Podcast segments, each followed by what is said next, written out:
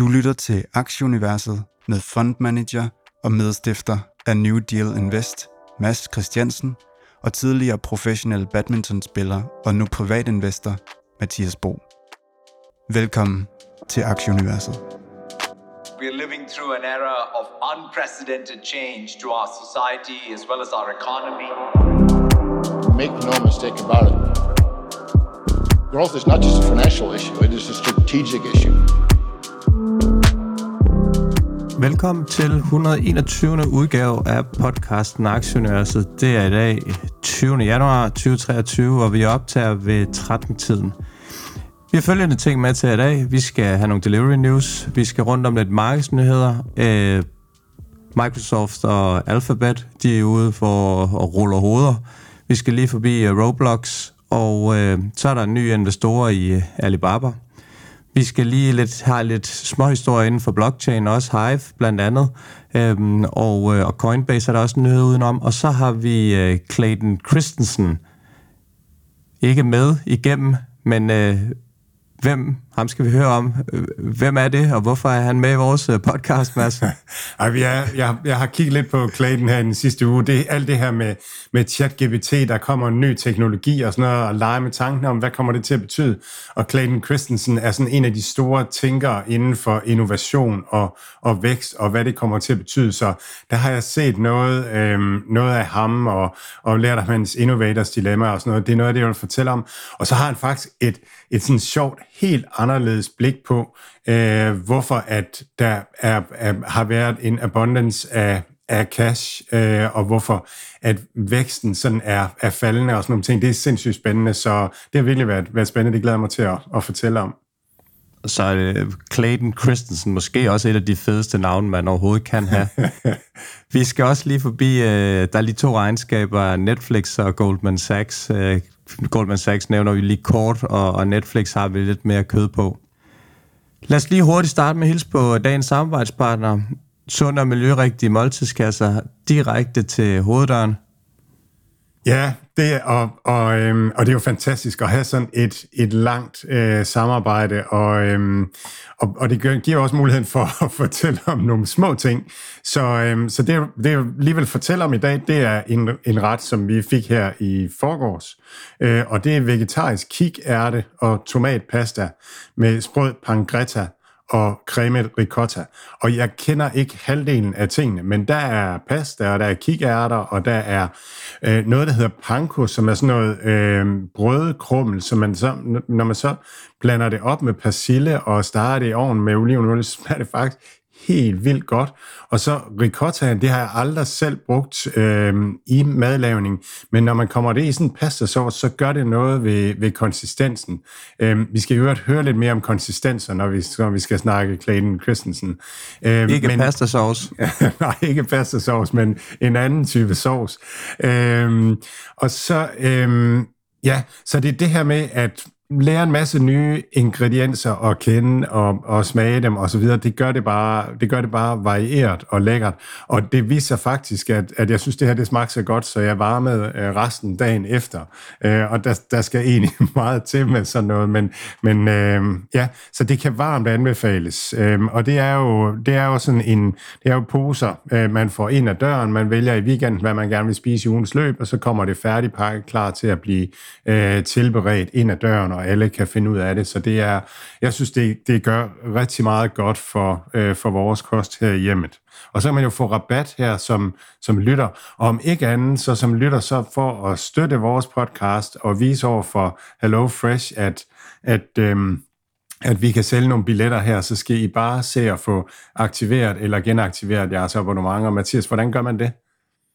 Man hopper ind som ny kunde og taster aktie, så får man 30% på første og anden kasse, 10% på tredje og fjerde kasse, og så som Mads siger, vi har også en anden rabatkode, som gælder i hele januar, og den hedder Returaktie, og det er en genaktiveringskode til kunder, der har opsagt deres abonnement for minimum to måneder siden, og den giver 30% på de tre første kasser, når man øh, køber dem.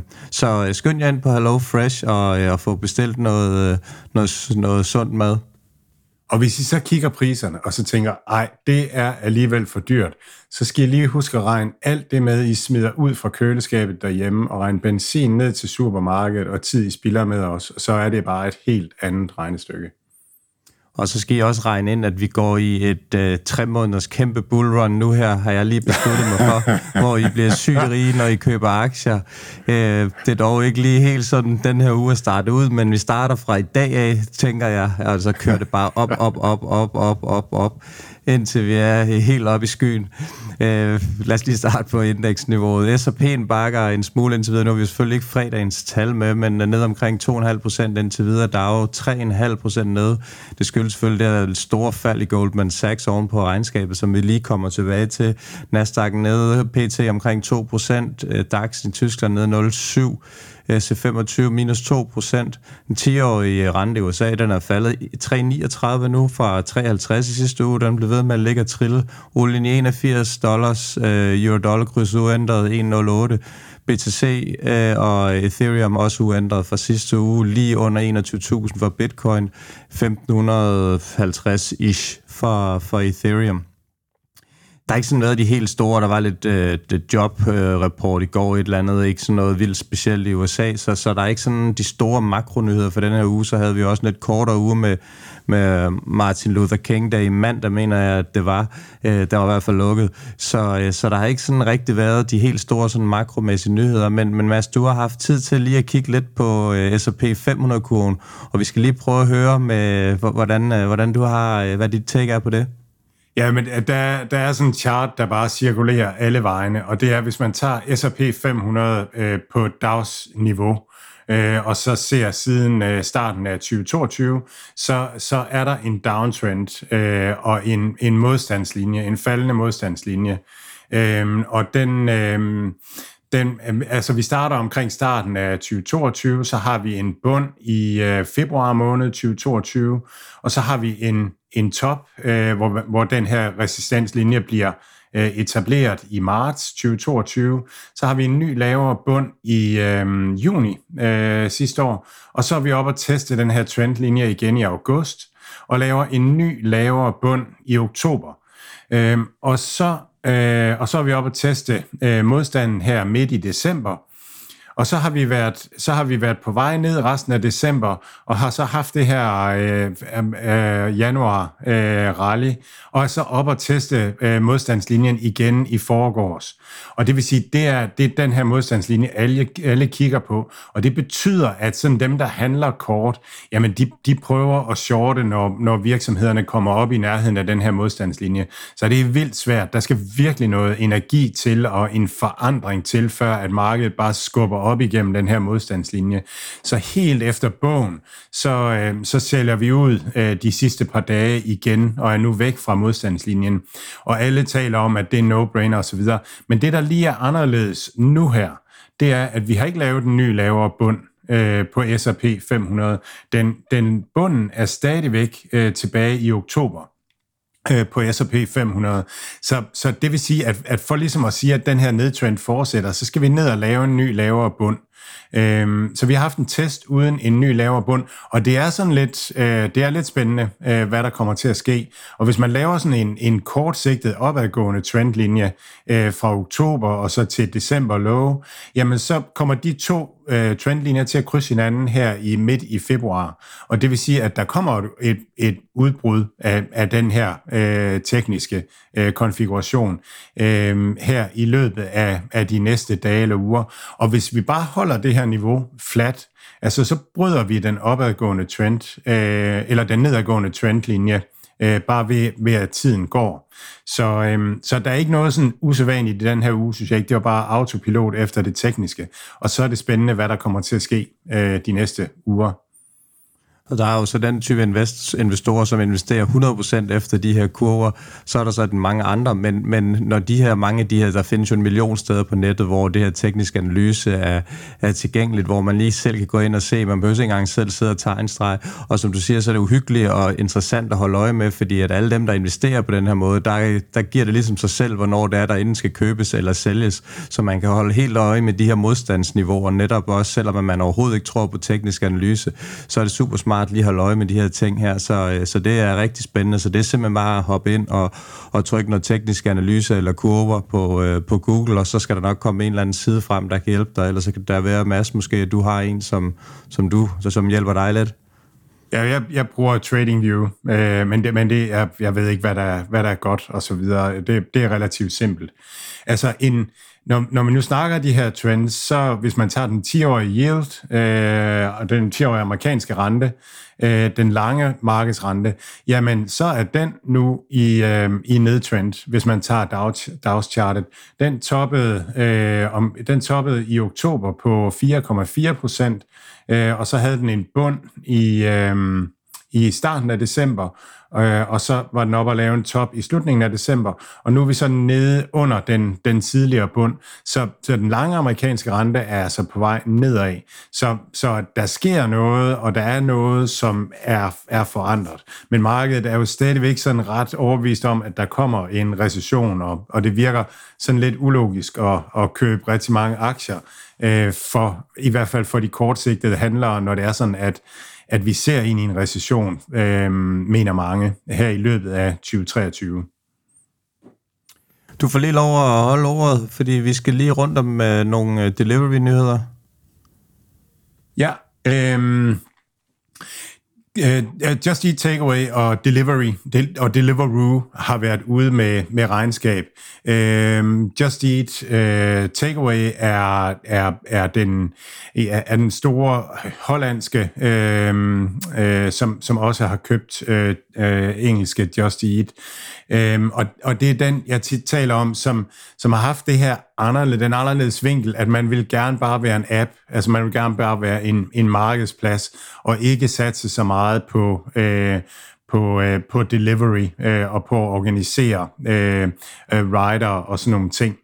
Øh, de var ude med et øh, regnskab, som markedet tog godt imod. Øh, de, øh, de, de, er, de er nu profitable på øh, adjusted EBITDA-niveau. Øh, de vækster øh, eller de, deres omsætning, deres øh, total leverance falder 2%, og det er virkelig ikke godt, når man regner med, at inflationen er, har været et eller andet 8% måske, altså så burde de jo have vækstet deres totale omsætning med 8% bare for at holde samme niveau, og ordrene er også nede med, med 12%. De, de har lavet en aftale med Sainsbury og snakker om, at de kommer til at udvide aftalerne med supermarkedskæder. En ting, jeg fastner mig ved, det er, at når de bliver spurgt omkring reklameindtægter, så er de sådan lidt vage i det og, og, og sådan nogle ting. Øhm, så, så jeg synes ikke, det er, det er sådan godt, men de virker som om, at, at de nu er indstillet på, at de skal være en delivery øh, virksomhed. Og så kom Deliveroo ud, og Deliveroo er en, en britisk øh, delivery virksomhed, som har satset mere på at være en logistikvirksomhed også de sidste øh, år øhm, og også, har også dark stores nu i, i blandt andet London, så, så de er vertikalt integreret. Når de bliver spurgt om, øh, hvad de tænker om reklameindtægter, så siger de, ja, det tænker vi bliver, bliver stort. Og det er fordi, de har den direkte adgang til kunden. Når Just Eat Takeaway får Sainsbury på, jamen så bliver Just Eat Takeaway bare en, en, en bud, øh, der, der, der kører ud. Så som jeg ser det, så er Just Eat Takeaway endt med præcis at blive det, de ikke vil være, men på den, på den ufede måde, at de ikke har øh, kundekontakten selv, men bare er en skaleret øh, logistikvirksomhed. Og det mangler de at bevise, at, at de kan. Så den er jeg lunken på. Øh, Deliveroo vokser, øh, vokser øh, 6%, øh, i Storbritannien vokser de 9%, de lukker i Australien og lukker i, i Holland. Og, og jeg synes, det lyder, det lyder ok øh, spændende. Jeg kender den ikke så godt som, øh, som DoorDash og, øh, og Delivery Hero, så det er ikke noget, jeg skal, jeg skal lege med selv, men jeg synes, det er meget interessant at følge med i. Øh, så er Carrefour øh, ude, øh, den britiske supermarkedskæde, de laver en autonom shuttlebus, Øh, så nu kan man på sådan et eller andet, jeg tror det er sådan et studenterområde, så kan man bestille øh, fødevarer fra Carrefour, og så er der en bus, som, som er selvkørende, der kører de der 15 km ud til det der sted, og så holder den stille der, hvor, hvor varen skal leveres, og så er det ligesom sådan en, en pakkeboks øh, stander, hvor man så har en kode, så kan man gå ned og hente sine varer. Så det, det brygger lige så stille øh, derudad. DoorDash er selvfølgelig også ude med et nyt samarbejde med øh, endnu mere med øh, Starbucks. Så øh, kaffedrikkere i Nor- Northern Carolina, Texas, Georgia, Florida og andre markeder, de kan nu få deres pistachio cream cold brew. Pokker det så end er. Men formentlig kan de også godt få kaffe øhm, leveret øh, fra Starbucks. Ja, folk skal generelt stoppe med at drikke alt det lort der, og så bare drikke noget kaffe i stedet for. Altså, jeg er simpelthen for, jeg er simpelthen for gammel og for hissig til alt det der. ja, det er præcis. Nå, uh, Amazon Fresh uh, er, er den her butikskæde, som Amazon uh, var i gang med, hvor at, at der var automatisk tjek ud og sådan virkelig high-tech. De er kommet op, jeg læste en artikel om det, de er kommet op på 44 butikker, og så er der ikke kommet nye butikker på siden øh, september. Øhm, og det er selvfølgelig lidt interessant, hvorfor at, øh, at de gør det. Og jeg tror, man skal tænke i det her opportunity cost øh, begreb, at, øh, at hvis man vælger som virksomhed at, at bruge pengene på én ting, jamen så er der nogle andre ting, man, man ikke kan bruge dem på ressourcerne. Og penge er en knapper og sådan nogle ting, så, så Amazon sorterer nok også hårdere i deres øh, projekter. Vi skal lige lidt over til forbi, øh, forbi krypto. Der er en potentiel ny konkurs. Genesis, der har været forhandlinger med deres største kreditorer af selskabet. Det står så de lort til halsen, øh, og man må være så bramfri. Øhm, og hvis de her forhandlinger de ikke går helt, som man, øh, som man håber, så kan det godt øh, ja, risikere en, en konkurs, endnu en konkurs inden for, for det her space. Det er selvfølgelig ikke, øh, ja, det er selvfølgelig ikke godt, men, øh, men som jeg taler om mange gange, så er det også bedre at få ryddet helt op i det her, inden man øh, forhåbentlig kan øh, to the moon. Skal vi ikke bare konkludere, at den der forretningsmodel, der hedder at, at låne penge ud til at købe øh, krypto, eller øh, og, og, og, og stake, lave forretning ud af og, og, og låne til andre folk med, med krypto, det er bare ikke en, en vindende øh, forretning, øh, har det, det vist sig nu her. Det der retfærdigheden så har sejret, skulle jeg så sige, og øh, så de her bigs har fået sat begge ben af. Vi skal lige en tur om, øh, om Coinbase, som, øh, som lukker ned i et øh, land, Mads. Hvor er det? Ja, de lukker i Japan. Øhm, det har aldrig været en, en rigtig stor øh, forretning i Japan, og de har simpelthen konkluderet, at at de kommer aldrig til at tjene øh, særlig mange penge i øh, Japan. Så det er nok igen det samme her med det her med opportunity cost. Hvor, hvor er det, vi, vi satser henne, og hvor er det, vi satser vores ressourcer og vores fokus, øh, og det skal ikke være Japan for, øh, for Coinbase. Så tager vi lige en lille tur til vores øh, kanadiske venner ved Hive. Det er også et stykke tid siden, vi har været forbi den aktie. Der er lidt øh, nyt der.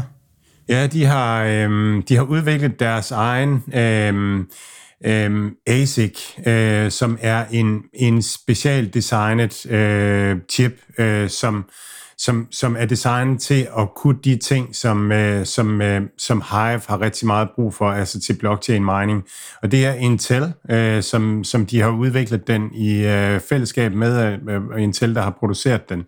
Øh, det den kan, øh, det er, at den kan øh, variere workload, øh, og dermed energiforbrug, øh, så profitabiliteten øh, optimeres.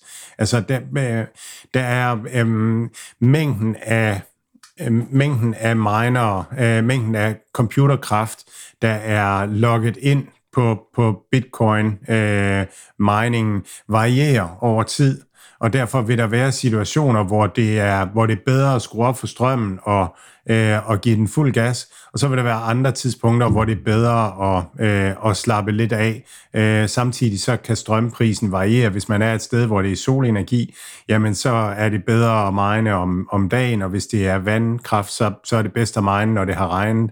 Og hvis det er i El, var det El, hvor er det El Salvador, eller hvor det er, så er det lige om der er gang i vulkanerne øh, eller ej, når de skal bruge energi derfra. Men, øh, men, men det er sådan et godt eksempel på en trend, som rigtig mange virksomheder har gang i. Vi har også talt om, at Tesla har, har designet deres egne chips, Amazon gør det. Øh, alle de store aktører øh, designer deres egne chips, så bliver chip, chipsene mere kosteffektive på, på strømforbrug øh, til den lige præcis den form for øh, øh, compute, man har brug for øh, som virksomhed. Hvordan er det gået over ved Hype? De må da også have kørt øh, godt op af her i år, har de ikke det? Jo, de, de har, som jeg lige ser det, har de kørt rigtig, rigtig godt. Jeg, jeg tror, de er, ja, de er oppe med et eller andet meget. Er det 50 eller, eller 100 procent nærmest? Sådan, sådan et eller andet. Der har virkelig været gang i, i, øhm, i, i krypto øhm, virksomhederne. Så det er udtryk for, at altså, hvis bitcoin skal i 60.000 igen på et eller andet tidspunkt, hallo, så skal, så skal nogle af de her virksomheder langt op, fordi deres overskudsgrad kommer til at stige rigtig, rigtig meget. Men vi ved jo ikke, hvordan det, hvordan det ender helt præcis 100% op indtil videre i år øh, kanadiske Hive, så øh, ja, vi, øh, vi holder øje med, hvordan det går der. Der er i hvert fald, øh, der er i hvert fald et, et, et stykke op, som du siger, hvis vi får rigtig kombat til, til kryptoen, men uh, lige pt. er det også et marked, der er præget af ekstremt dårlige nyheder, som vi mere eller mindre har været rundt om i, i hver eneste podcast de sidste 2, 3, 4, 5 måneder. Øhm, et sted, hvor der er kommet lidt mere smæk på, men ellers også øh, kommer fra relativt høje niveauer og øh, faldet helt ned i dynget. Mine kinesiske øh, Alibaba-venner, de har fået en ny øh, investorer, og det er sådan en relativt kendt en af slagsen. Det er Ryan Cohen. Han er blandt andet co-founder af Chewy. Øhm, og øh, han er også bedre kendt som den her mean stock øh, øh, trader Ron faktisk. Han, øh, han har været op og eje blandt andet 10% i Bed Bath Beyond, øh, over 10% i GameStop, og jeg tror faktisk, det var 12,9, da det var, det var allermest. Nu har han øh, solgt ud af den. Øh, han var tidligt øh, i gåsøjne, man kalder det sådan, så vi snakker ikke i 84 eller 82, hvornår den første Mac-computer øh, hvad hedder det nu, blev født, men, øh, men han har været sådan relativt tidligt inde som investor over i, i Apple. Øh, så øh, ja, uanset hvordan det måske lige går med kinesiske Alibaba, så har han nok råd til at få grab på det hele. øh, men det, det er sådan grund til, at det er en nyhed som sådan, det er jo, altså det, det er en stor fisk, som kommer ind, men han har sådan ikke Elon Musk stor i, i, på de her sociale medier og sådan noget, men han er sådan ret anerkendt blandt mange unge mennesker i det her Reddit øh, meme stock øh, miljø og sådan nogle ting her, så, så det er bestemt en, som mange er ude og forudse, Nå, men nu når han begynder at, at tale lidt varmt om Alibaba, så kan han godt trække øh, pøblen med sig øh, ind i den, så, øh, så det håber jeg selvfølgelig, at, øh, at, øh, at sker, så jeg, øh, så min Alibaba-aktie kan blive noget mere værd, men øh, han har i hvert fald noget fundamentalt, der, han, der gør, at han tror på, på Alibaba her. Det, det er ikke fordi, at han tror, det er en ny meme-stok, og det er heller ikke nok sådan, at hans lille position, og han går ud og teaser for, at det virkelig kan rykke noget, for der er alligevel lidt større, øh, størrelse af forskel i værdien af, af Beth Bandy on, og så, øh, og så Alibaba. Men uh, godt at se ham ombord, og velkommen, Ryan. Ja, han har i hvert fald uh, formået at vise, at, at han tænker selv, uh, og ikke bare følger uh, alle andres uh, holdninger, og også uh, formået at finde de her spots, hvor, hvor ting ligesom er, er, er, er meget upopulær i markedet, og så hvor han, hvor han kan se, at markedet tager, tager fejl. Så det er, det er spændende. Så har det været endnu en uge, hvor der er rullet hoveder øh, hos de store big tech. Microsoft, ja, Mads? Jeg, jeg, jeg så lige en nyhed her, at, at, øh, at allerede nu, øh, tre uger inde i, i januar måned, så er, er det high-scoren for tech layoffs i, øh, øh, som måned, øh, faktisk. Så, øh, så det går tjept. Microsoft øh, cutter øh, 10.000 mand, øh, så, øh, så, så, så, så er de også øh, med på den. De taler stadigvæk om, at de vil hyre øh, sådan øh, key øh, personal, ja, vigtige øh, funktioner og, og, og så videre. Så. Alt hvad Mads, Mathias og deres gæster siger, er deres egne meninger. Det er ikke finansiel rådgivning. Denne podcast er udelukkende ment som information og skal ikke bruges til at lave beslutninger om investeringer. Mads, Mathias og kunder i New Deal Invest kan have positioner i de virksomheder, der tales om i podcasten. Og så lige her, inden vi gik på, der kom det frem, at uh, Alphabet, Google, de ude, skal ud og fyre 12.000 mand også, uh, eller 6 procent af deres ansatte. Så det er, det er noget af en, uh, noget af en uh, hvad det, nedskæring, som de også er ude at lave her. Uh, så uh, ja, Uh, en af de der Clayton Christensen uh, uh, foredrag, jeg så, det var et indlæg, hvor han, hvor han, hvor han uh, talte hos Google, Øh, og, han, og det, hvad er det, det er måske en 5-6 år siden, og sådan noget, det er virkelig værd at se. Øh, Live Talk at Google, tror jeg det hedder. Øh, men han siger til Google, I skal bare passe på, drenge, øh, fordi at, øh, det er som regel sådan, at når man har hammerne succes, så, øh, så, så samtidig så er det svært at, øh, at fortsætte. Og så sagde han til dem, jeg kan ikke huske det præcis citat, men essensen det var, at I er vildt gode til at lave øh, ny teknologi, men I skal altså lige huske at få det, øh, få det, få det formet til nogle forretningsmodeller. Og det er bare spot on, altså med deres Google Stadia, som aldrig er blevet til en forretning, og mange af de her projekter, de har lavet, som aldrig rigtig er blevet til gode forretninger. Fed teknologi, men øh, ikke så gode forretninger. Så det er, ja, han, han, øh, han kan noget. Vi skal lige en tur ud til uh, Roblox, som har været, eller Roblox, som har været ude med, med tal fra, fra december. Den må du lige skal tage os igennem. Ja, og, og, og de, øh, det går godt for dem, og det vidste jeg godt herhjemmefra. Altså, mine øh, tvillinger der på syv, den får fuld hammer med Roblox, og det er virkelig sjovt. De hygger sig, spiller i det samme spil, øh, og snakker om, nu skal vi lige have fat i ham der, han er ved at skubbe ud over kanten, kommer og hjælpe mig og sådan noget. Det, det, er, det, det, virker, det virker sjovt.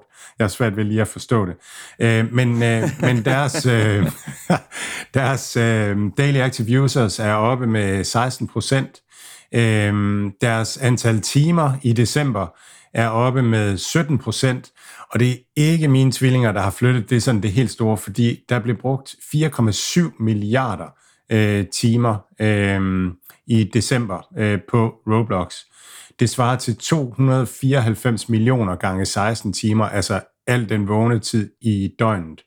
Øh, så det er bare kæmpe store tal, øh, der er. Og deres bookings, altså deres, øh, det, det, det antal penge, der løber ind, det, øh, det stiger også med 17-20 procent. Så de er oppe at have en omsætning på, øh, på, på 435 millioner i, øh, i kvartalet. Og ganger man det med fire og sammenligner med Activision Blizzard, så, øh, altså, så, så, så, så har de en størrelse, jeg tror, de er en fjerdedel eller, eller sådan noget så store som Activision Blizzards samlede omsætning. Men det, der så er så pokkers for Roblox, det er, at de starter lige med at aflevere 30% til Apple.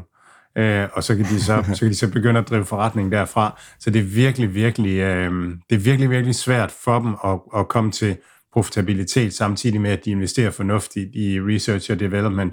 Og det er sådan en af grundene til, at, at jeg ikke bare tænker, hold da op, hvor er det fedt, og hvor det går godt, øh, og så videre. Det er, at, at øh, det er Apple-skatten. Vi skal over til, øh, til, ma- til manden med det fedeste navn i byen, Clayton Christensen. Clay, som, som øh, de også kalder ham, ja.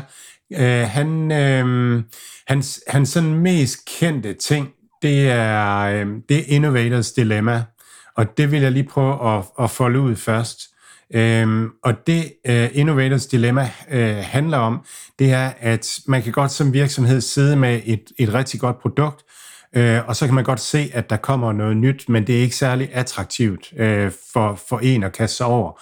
Og et eksempel øh, tilbage fra historien, tilbage i 50'erne, der gik det mega godt i USA. Der var masser af penge i husholdningerne. Og de radioer, man byggede dengang, det var de her sådan trækabinetter der, hvor der sidder sådan en radio med det der bånd, man kan skrue frem og tilbage på. Og det, det var ikke på transistor-teknologien, øh, som jeg lige forstår det. Nu kan det godt være, at der er nogle nørder, der skyder mig ned. Men, men øh, det var en rigtig god forretning, og, og der var mange, der havde råd til dem. De var ret dyre, øh, og de stod i de her middelklasse hjem. Øhm, og så øh, kommer der en ny aktør på banen, og øhm, han hedder øh, Akio Morita, øh, ham entreprenøren, og han er ved at danne en virksomhed, der hedder Sony, øh, og han, øh, han kontakter AT&T og får licens til den her transistor-teknologi, øh, øh, som de har, og så vil han til at bygge nogle, øh, nogle små øh, radioer. Og AT&T, de laver en aftale med ham og tænker, hvorfor i alverden vil du det? Fordi man sidder og kigger på den her industri, som laver de her dyre apparater, som de har høje marginaler på, høj indtjening på. Og det logiske, det er jo bare at lave dem endnu bedre, og lave nogle dyre, og lave nogle lidt billigere og sådan noget, men bare fortsætte med at udvikle på det, og så tjene en masse penge på det. Men, øh, men Sony de begynder at lave sådan nogle små møge øh, transistorradioer, billige og ikke særlig gode.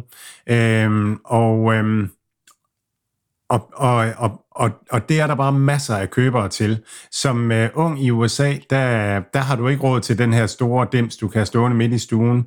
Du har ikke engang en stue, du har bare et værelse eller et eller andet, eller dit teenageværelse. Så han begynder, øh, de begynder at sælge en masse transistorradioer. Øhm, og, og med tiden, så bliver transistorradioerne bedre og bedre. Det er ny og mere moderne teknologi. Så lige pludselig, så er de faktisk lige så gode som de, de gammeldags radioer. Øh, de, de er billigere at producere, og så lige pludselig så er de bedre end de gamle og billigere også. Og så, og så dør den gamle industri, fordi de kan ikke nå at indhente Sony mere. Og det er innovators dilemma, at man, man sidder på øh, man sidder på at servicere de mest velhavende af sine kunder, øh, har rigtig gode bruttomarginaler, så man kan enten vælge at fortsætte med det, eller begynde at lave nogle billigere og dårligere produkter til en lavere bruttomarginal. Og det, det ser aldrig rigtigt ud. Men hvis man tænker langsigtet, så er det det, man skal. Men, men på kort sigt, der, der vil det aldrig virke. Og det, som Clayton så øh, øh, siger de her, hvad er det, seks år siden, han, han, øh, de her ting, jeg har set med ham, det er, at han siger, det er i virkeligheden det, der gør, at vi har rigtig, rigtig mange penge i øjeblikket i omløb. Det er, at virksomhederne vælger at investere på kort sigt i noget, som genererer cash på relativt kort sigt, sådan at man er sikker på, at man får et godt return on investment. Øh, men vi glemmer at, at investere på lang sigt. Og han siger, at det er det, der har været problemet i Japan øh, og så videre. Og jeg synes bare, det var bare sådan, jeg var sådan, hold da op, nå okay, kan man også se på det på den måde, fordi ellers så er det jo noget, vi altid ser fra en makroøkonomisk perspektiv, at så var renten det og det, eller så gjorde, øh, så gjorde øh, øh, Federal Reserve sådan og sådan, eller et eller andet. Øh, og det er det, der gør det. Men Clayton har en, en anden vinkel på det. Det synes jeg var super spændende. Det lyder helt vildt spændende, Mads. Han, øh, han taler noget om øh, fire typer innovation. Kan du ikke lige prøve at forklare det? Jo, øh, det kan jeg. Altså, han, har, øh, han taler om øh, potentielle øh, produkter, så taler han om øh, disruptiv innovation, så taler han om sustaining innovation og efficiency øh, innovation. Og, og jeg vil lige starte med potentielle produkter, fordi det, det, det er sådan over i den anden af hans øh, sådan rigtig sjove historier. Øh, han, har sådan, han, han, har, han har noget, han kalder jobs to be done. Så, øh, så når nu, når nu, øh, når nu folk de lytter til den her podcast, så, øh, så kan vi godt tro, at, at det er fordi, vi er rigtig smukke, for eksempel, øh, og at, eller har nogle søde stemmer og sådan nogle ting, men i virkeligheden så er det fordi, at folk de bare keder sig helt vildt, og de skal have tiden til at gå, mens de er, på ude at køre, eller sådan et eller andet. Men, men så, så, så varer og ting har et eller andet job, man skal gøre. Og så fortæller øh, Clay Christensen om, om den her opgave, han var på ude hos McDonald's. Og McDonald's, de ville gerne sælge nogle flere milkshakes, og det skulle øh, uh, Clay så hjælpe dem med. Øhm, og uh, McDonald's, de havde, sådan, de havde profiler på alle folk, der kom ind, øh, sådan at de havde en idé om, hvad folk ville købe og sådan noget, sådan de kunne markedsføre og targetere og sådan nogle ting. Og så, øh, og så Clay, han, han, i stedet for, så, øhm, så, så interviewede han folk, der kom ud med en milkshake i hånden, øh, og hørte lidt til, hvad de lavede. Øhm, og spurgte dem til, hvilket job den her milkshake øh, gjorde for dem, og alternativt, hvad de ellers hyrede til at lave det her job, øh, som den her milkshake gjorde. Og det han fandt frem til, det var, at øh, rigtig mange, der købte milkshakes om morgenen, de var på vej på arbejde i bil. Og det job, som milkshaken gjorde, det var dels at holde dem vågen, mens de kørte på arbejde, og dels så havde de jo automatgear, så deres venstre hånd havde noget at give sig til med rettet, men deres højre hånd havde bare ingenting at lave. Så den havde brug for noget, den kunne, øh, den kunne holde i. Øhm, og så spurgte han, hvad de ellers øh, hyrede til at gøre det her job med at holde dem vågen på vej bilen, og nogen sagde en banan, men det, det var ikke særlig godt, fordi at den, var hurtig, øh, den var hurtigt spist, og nogen sagde en bagel, men det var bare mega svært, fordi så har man i virkeligheden brug for tre hænder, når man skulle smøre bagelen og, og sådan nogle ting, holde ved rettet og, og sådan noget, så ringede telefonen, og så gik det helt i fisk. Så, øhm, så milkshaken, den gjorde et rigtig godt job, den passede i kopholderen, og så var den sådan rigtig viskøs, så den tog lang tid at, at suge op. Så det, øh, Clay han, an, han var anbefalet til McDonald's, det var at lave drive-in, og så, øh, og så gør det der, øh, gør den der sovs mere, endnu mere viskøs, sådan at den tog lang tid om at suge op. Så virker den rigtig godt til dit job at holde dig vågen om morgenen. Øh, og så om eftermiddagen, der havde den et andet job, fordi det var mødre, der skulle sidde og have en, øh, en hygge, fortrolig snak med deres øh, døtre eller, eller sønner. Så skulle man have et eller andet, der holdt dem siddende ved bordet i i hvert fald sådan lige et kvarter eller sådan noget. Så der var milkshaken også god. Men det er det her med, med jobs to be done. Og hans, hans pointe med det, det er, at når man sådan tænker nye produkter, så, så skal man tænke i, hvad er det folk har brug for at få løst? Hvad er det for nogle jobs, de har, som, som skal gøres i deres hverdag? Og det afhænger af tidspunktet, og det afhænger af, af situationen, øh, man er i. Og et af hans sådan, yndlingsbrands, det er IKEA. Altså hvis man har det job, at man skal have møbleret et teenageværelse, altså, så er der bare ikke et bedre sted end IKEA, og det er det første, man, man tænker på. Men det, det er potentielle produkter. Det er produkter, som vi ikke ved, er der endnu så er der disruptiv, øh, disruptiv innovation. Det er det her, hvor man kommer med en ny måde at, at gøre noget på, opfinder noget nyt. Og det, der sådan karakteriserer det, det er, at det kommer altid i en dårlig version øh, til at starte med. Øh, Kodak for eksempel, der var mobilkameraet, øh, det, eller, eller digitalkameraet, det var jo også en ny øh, innovation, som, som var disruptiv. Men til at starte med var det virkelig en dårlig version. Sonys radio var virkelig en dårlig radio. Men ned ad vejen, så, så kommer den nye teknologi til at erstatte den gamle teknologi. Så er der det, han kalder sustaining innovation, og det er der, hvor at man øh, kommer med nye af de samme produkter, eller laver nogle forbedringer. Øhm, og det, der er med sustaining, ja, øhm, det, der er med sustaining, det er, at det skaber ikke så meget vækst, fordi hvis vi kører den nye Sony, øh, eller den nye Toyota Prius, i stedet for den gamle, så er det jo ikke fordi, at, at vi kører mere. Det, det er stadigvæk den samme bil, vi har. Øhm, og så er der efficiency innovations, og det er der, hvor at man, man, man mere øh, innoverer for at optimere, øh, for at nedsætte omkostningerne, for at effektivisere og sådan nogle ting. Og hans pointe det er, at de to sidste typer af innovation, altså sustaining og efficiency, det skaber ikke vækst i samfundet. Det reducerer omkostninger, så det genererer cash. Så hvis, hvis vi hele tiden har det her økonomiske fokus på, at vi skal have return on investment inden for de næste par år, så er den eneste form for innovation, der giver mening for virksomhedsledere, det er efficiency innovation. Så skal vi finde en måde at, at forbedre vores øh, marginal på. Øhm, og hvis fokus er på det alt for meget, jamen så får vi ikke de nye opfindelser. Når Sony, Sony gjorde det, at mange flere mennesker fik en, øh, en mobil radio, og det gav vækst. Der blev produceret mange flere radioer, og der, der, blev, der blev produceret mange flere radioprogrammer og sådan noget. Det gav vækst i samfundet. Mens hvis, hvis man bare effektiviserer, så, så skaber det ikke vækst. Og hans pointe er, at Japan havde det skifte for 20 år siden, 30 år siden, hvor de skiftede til at, at kun kigge effektivitet, og de har ikke haft vækst siden. Og han, han påstår, at den eneste uh, innovative opfindelse, de har lavet, det er Nintendo Wii uh, i Japan uh, siden dengang. Men jeg synes, der er noget, der er noget super uh, spændende over det. Og det som, ja, altså det som, som hvis, altså man skal turde tænke længere sigtet øh, for, at, øh, for at kunne øh, skabe langsigtet innovation. Øhm, og, og nu, det skifte, vi har haft nu her i måden at se på virksomheder på, det er jo virkelig sådan noget, der bare smadrer al øh, tilløb til at tænke øh, disruptiv øh, innovation. Men det burde også give mere plads for disruptiv, dem der er i gang med det, fordi der kommer ikke andre nu. Altså det er, at samfundet holder op med det her øh, pjat med at tænke langsigtet og, og prøve at skabe nye produkter.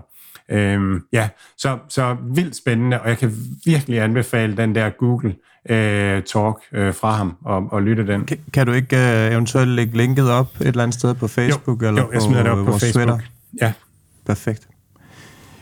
Vi skal lige rundt om et øh, par regnskaber. Øh, vi kan lige starte ved Goldman Sachs. De var, øh, de var ude både at miste på top og bund, og aktien den satte sig omkring 7%. Jeg mener, det var tirsdag, de var ude.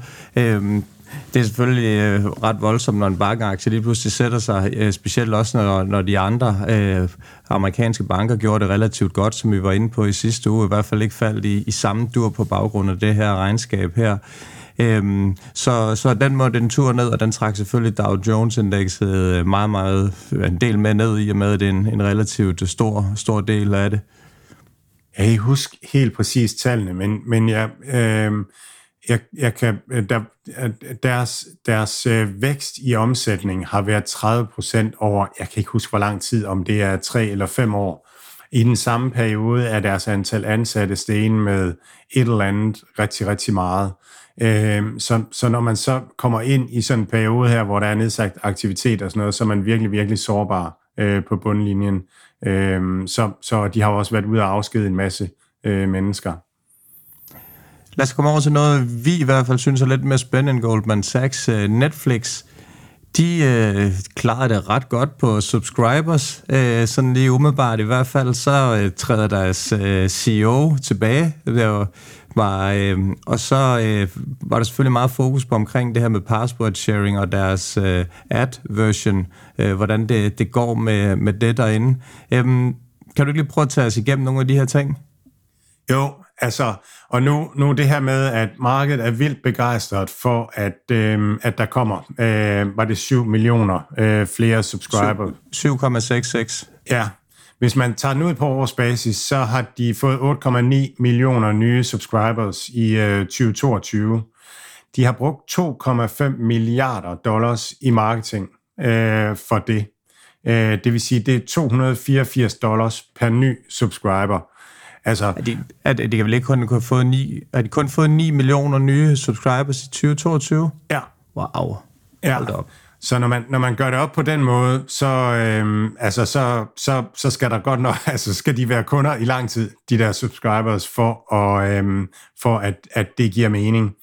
Øhm, deres, øhm, deres, at, at deres, øhm, deres content-produktion øh, er, er faldende. Jeg har set et tal på 20 procent. Det, jeg kan finde i deres regnskab, det er deres addition to content asset, hedder det. Øhm, og det er faldende i forhold til 2021 med, med 5 procent øh, for hele året øh, 2022. Og, øh, og det er faldende faldet i mere end 20 procent year over year øh, for, for Q4. Så det virker som om, de producerer mindre indhold. Det tal, som jeg mener, man skal kigge på på Netflix, det er deres free cash flow. Øhm, for, um, altså, hvor mange, penge, hvor mange penge tjener de på, på driften. De investerer hele tiden i nye serier, men de afskriver de her udgifter til produktion af serierne over en periode, som, mm, som, som, jeg, som jeg lige kan sjuse mig frem til, er omkring fire år. Det er sådan noget, de løbende sådan regnskabsmæssigt justerer på, hvor lang tid at det skal afskrives over. Men sådan en serie som Stranger Things, hvor er det toeren eller treeren, der er, altså der vil jeg våge, nu. Der vil jeg våge påstå, at indtægterne, øhm, at, at langt de fleste af de indtægter, de har på den serie, de kommer i år. Så øh, mens øh, de afskriver sig på den over de næste år også. Og det, det øh, ja, det, det, det, det er sådan lidt et skævt billede af det, så hvis man kigger på, på den normale bundlinje, så kan man godt ende med at komme et par år for sent med at få solgt, hvis det er sådan, at det ikke går godt i Netflix. Der er det bedre at kigge på, øh, på det frie cashflow og se, øh, hvor, hvor mange penge bruger vi på at producere indhold, og hvor mange penge tjener vi øh, lige nu. Øh, det giver sådan en mere reel ting. Øhm, Ja, så, så jeg er altså lunken ved den. Altså, den handler til en PE på 25-30 stykker, hvis man bruger den der, de der PE-terms, øh, forward PE. Øhm, de tjener ikke særlig meget per aktie nu her, men guider for 3 øh, dollars i, i næste kvartal. Deres vækst er, øhm, er, er, er nærmest ingenting. Det er 2% eller, eller noget, den dur. Øhm, så og guider for lidt mere vækst her i, i næste kvartal. Så, så jeg synes ikke, jeg synes ikke, der er særlig meget at få armene op over hovedet med. De kommer ud i det her race med, øh, med Disney, øh, med Paramount, med, øh, øh, ja, med de andre streaming-tjenester, øh, øh, der kommer ud. Så øh, det, det bliver hårdt og brutalt og sådan nogle ting. Og de der nye ting, gaming og sådan nogle ting, det, det batter ingenting øh, i, i regnskabet, som, som det er nu. Det er så stor en, en omsætningsbase, de har på deres kerneforretning, at der er ikke noget nyt, der kommer til at flytte noget. Så var der øh, snak om, at de skulle ud og vise live øh, sport, hvis man kan kalde det det, i form af VVE, altså øh, wrestling, det her gammeldags med, med Asbjørn Ries, som vi sad, eller som jeg i hvert fald sad og så høj, højdepunkter søndag formiddag på TV3. Øh, men det kører bedst velgående og kæmpe stort i, i USA, og der er de ude og tale om, at de skal til at vise live, hvad hedder det nu, ja, skuespilswrestling, ikke almindelig brydning, som vi kender det fra OL. Ja, og de, øh, altså, de bliver også spurgt omkring sport, om de vil kaste sig ind i det. Vi har haft øh, både, både Amazon og, og YouTube har købt sig adgang til, øh, til amerikansk fodbold. Øhm, og, øhm, og, og Netflix siger, at de er mere fokuseret på profit. Så, øhm, så, og for dem, de har svært ved at se, at sport kan give en øh, fortjeneste øh, lige nu. Så, øhm, men ja, og så, øhm, ja, så var der ledelseskifte. Øh, Reed Hastings øh, stopper og overlader ord til hans co-CEO, og så den gamle CEO, som også bliver øh, co-CEO nu. Og, og, og det, de siger på earnings call, det er, at de skal eksekvere. De skal lave godt indhold og skabe en god brugeroplevelse. Det er det, det Netflix drejer sig om nu og, og fremadrettet. Et af deres helt store problemer, det er jo det her password sharing, som vi har været om flere gange. Det her simpelthen med, at du bare... Flere af de sidder på, på Facebook og alle mulige andre steder, hvor du bare kan gå ind, og så kan du nærmest øh, købe et, øh, et login til en dollar eller en halv dollar, eller hvad det koster, og så gør det. Er der, er der noget nyt omkring, hvordan de vil stoppe det, eller har de tænkt sig at stoppe det? Ja, der er, altså, de har nogle forskellige tiltag, og de kan jo også godt, altså, de kan også godt se, øh, hvor, hvor vi altså hvor, hvor man bruger det henne, hvis du har, altså de kan jo se IP-adressen, hvor, hvor den er henne, så de, de kan formentlig godt se det. Det er jo mere med, hvordan man så øh, stopper det, uden at få en, øh, en shitstorm øh, derude fra. Men en af idéerne, det er jo at gå over til, øh, til reklamebaseret øh, til os, ligesom de andre streamingtjenester. Altså kan man få det billigere, hvis man, hvis man så vælger at, at se reklamerne. Øhm, og det giver også mening, og det skal de også nok forløst øh, rigtig godt. Øh, de kunne ikke helt levere den vare, de havde solgt til, til de folk, der havde købt reklamepladser, derfor har de givet en masse penge tilbage her i starten, men det tænker jeg simpelthen nok, de skal få, øh, få fundet ud af, at de har godt indhold. Men, men når man bare ser ned til, til, til syvende og sidst, altså så er det et spørgsmål om, at de skal lave bedre indhold end konkurrenterne, og blive ved med det på den lange bane.